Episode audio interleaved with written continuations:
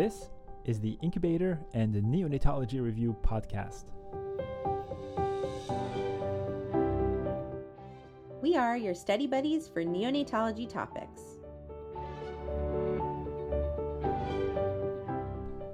I'm Dr. Ben Courchesne.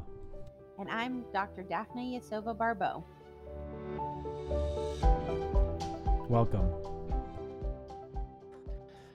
Hello, everybody. Welcome back to the Incubator and Neonatology Review podcast. It is Thursday. We are almost done this week doing ID. Mhm. Today, we're talking about the human immunodeficiency virus, also known as HIV1. Boom, boom, boom. All right, Daphna, you were saying you. Um, I was saying I was going to start. Oh no, you're just you're just like you're just shuffling out. You want to start? Go right ahead. Go Okay. right ahead. So, this is a long section. Everybody, Mm. buckle up. Brace yourselves, people. If you're listening to us in the car, you should already be buckled up. All right. There are two types of HIV cause disease in humans. This is, I don't think, very high yield, but I thought it was very interesting. So there's HIV 1.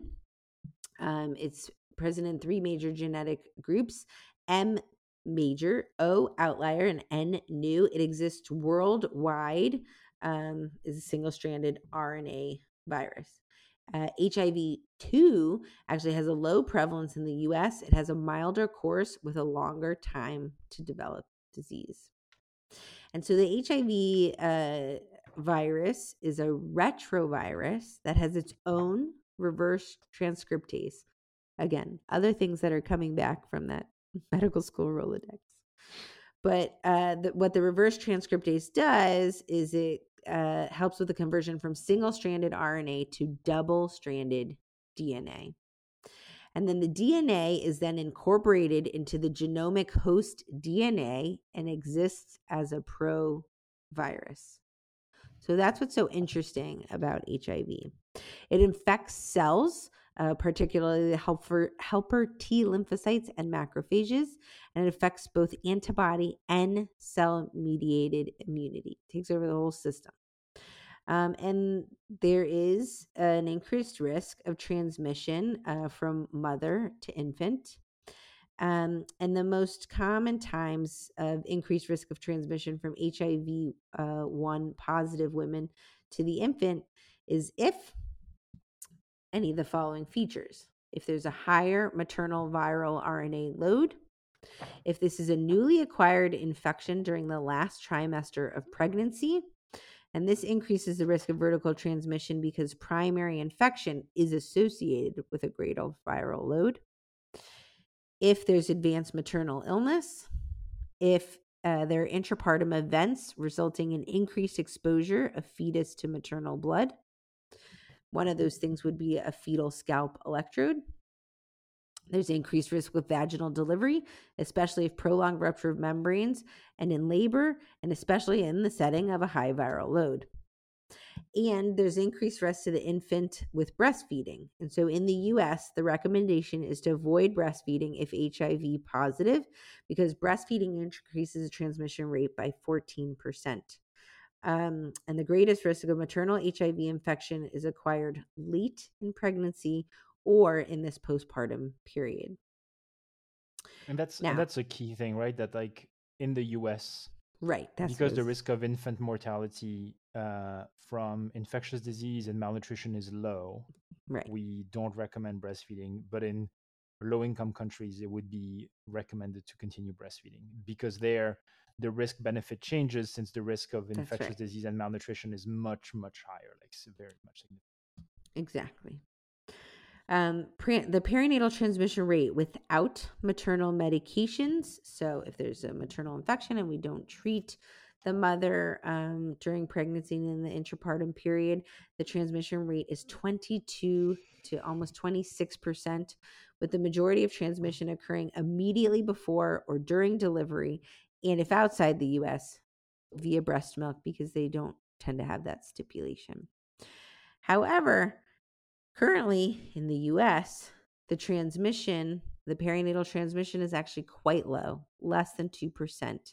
And this decrease is attributable to very good antenatal HIV screening of pregnant women. And that's why prenatal care is so important. A combined antiretroviral prophylaxis, and most pregnant women infected with HIV receive a three drug regimen.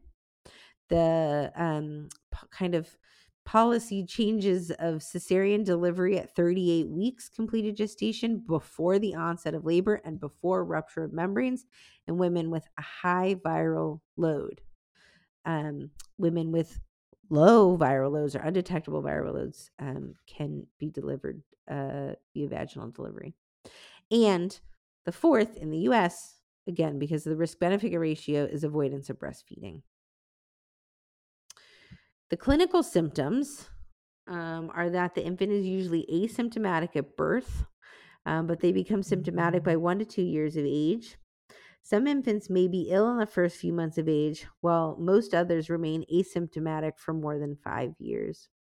In the US, 15 to 20% of untreated infants die before age four with a median age of death of 11 months. And 80 to 85% of untreated infants have delayed onset with milder symptoms and survive past age five years. Um, so, most, even untreated infants, again, have milder symptoms with good survival rates. But we do have this, you know, almost a, a quarter um, that have early uh, death. Infants typically have shorter incubation periods compared with adults and a more rapidly progressive course. They have worse prognosis if the clinical symptoms are less than one year of age.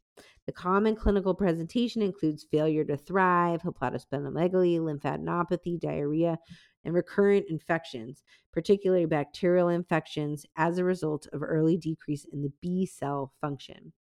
They may present with sepsis, pneumonia, meningitis, candidal infection, CMV disease, encephalopathy, or severe herpes simplex infections. A, a, a, PCP or pneumocystis carinii pneumonia um, should is kind of like a hallmark uh, for HIV. And the majority of children uh, with HIV develop PCP during the first three to six months of age, so very early. It's the most common first infection in children in the US, which leads to a diagnosis of HIV.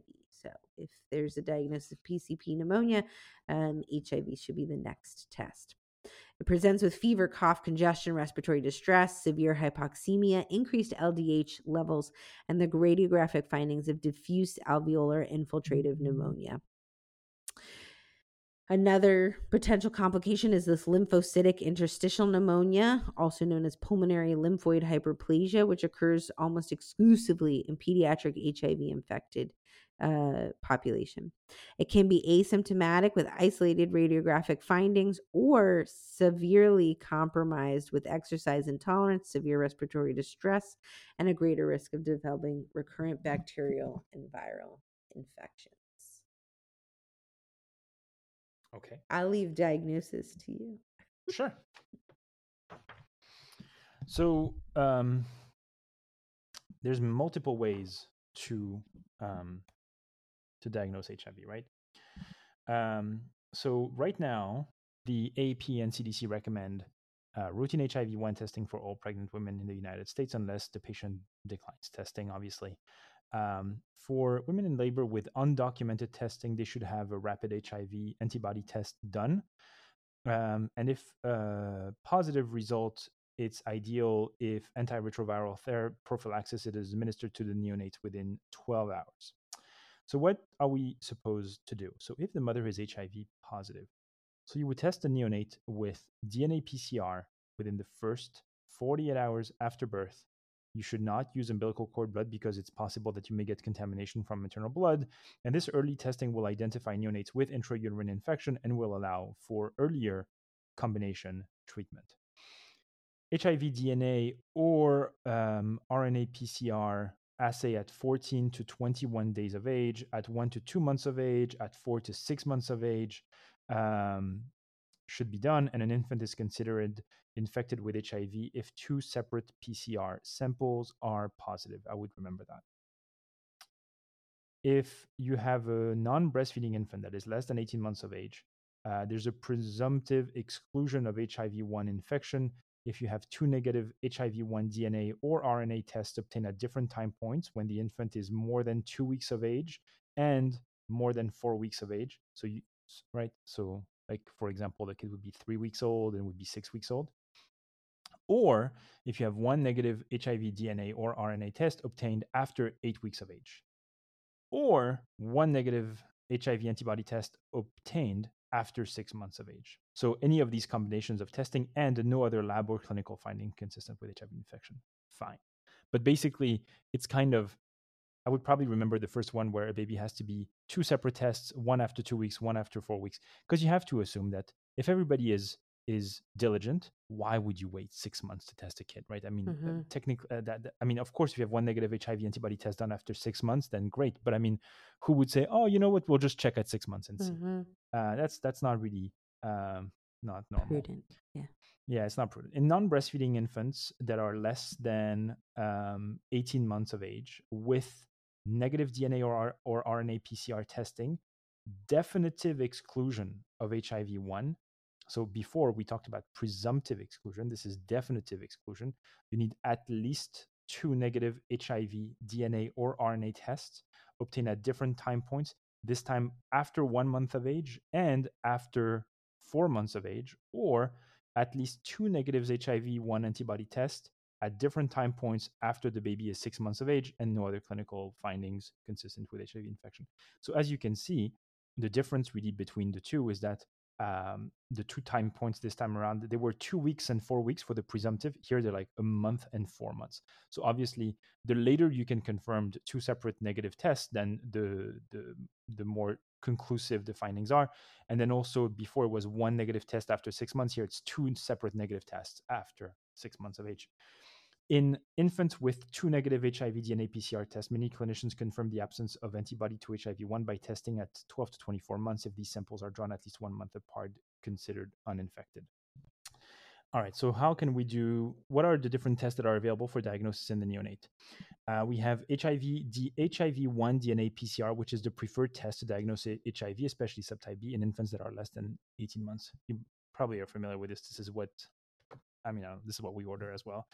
Um, it's very sensitive and it's specific by age one month. 30 to 40% of infants with HIV 1 infection will have a positive PCR by 48 hours of age, while 93% will be positive by two weeks of age and 95 by one month of age.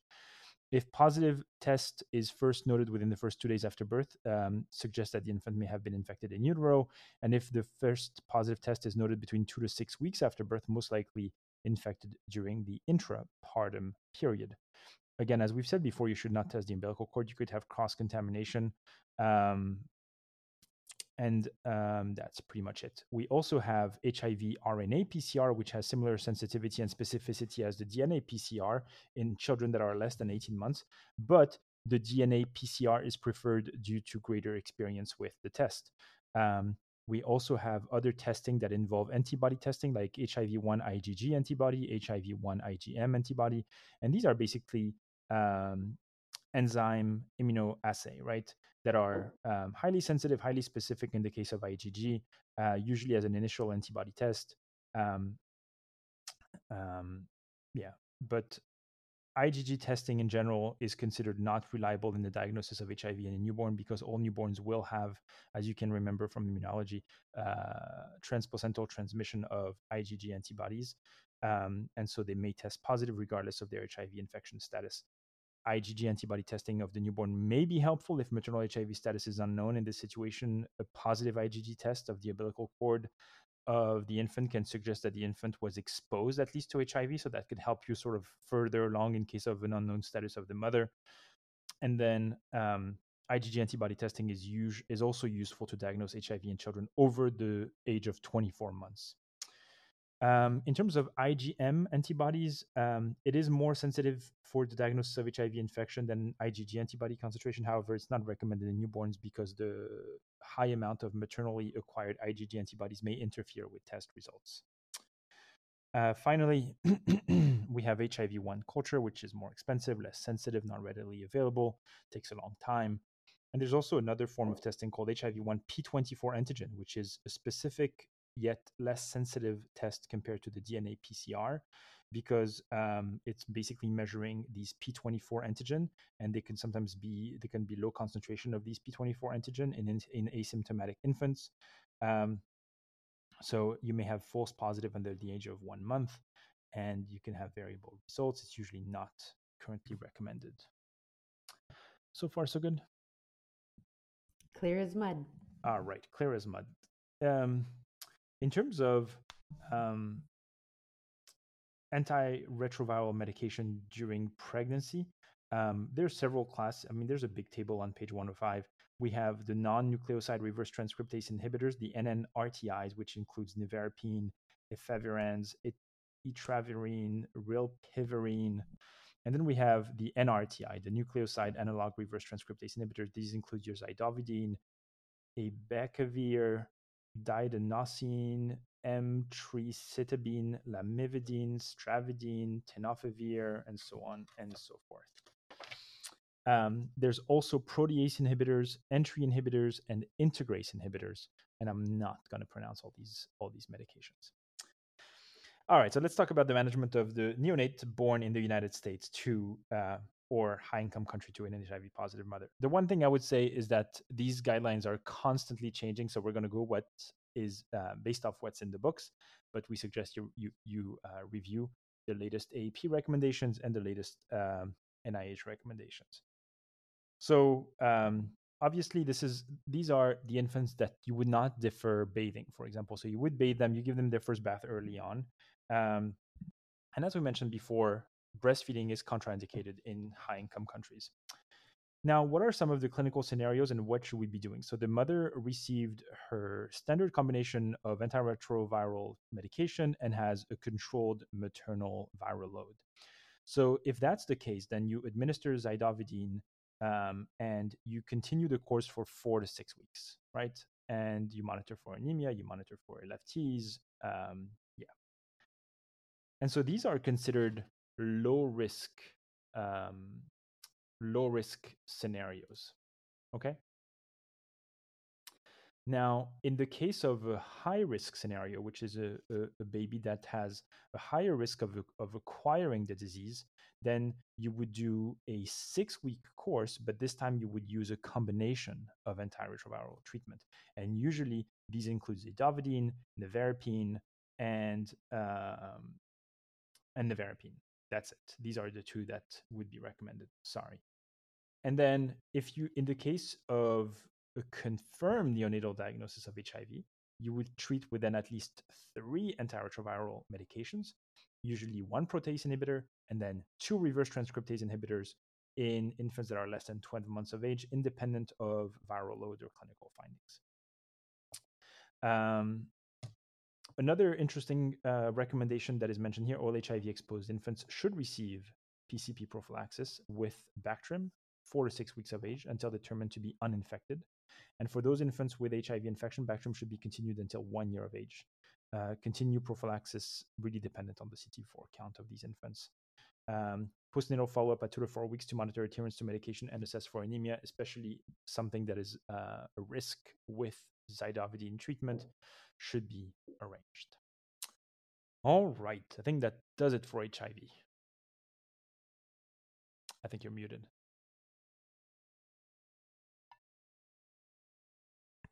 Mm-hmm. Sorry. Do no you have time for a question? Yeah, let's do one. Uh, maternal fetal medicine question 58.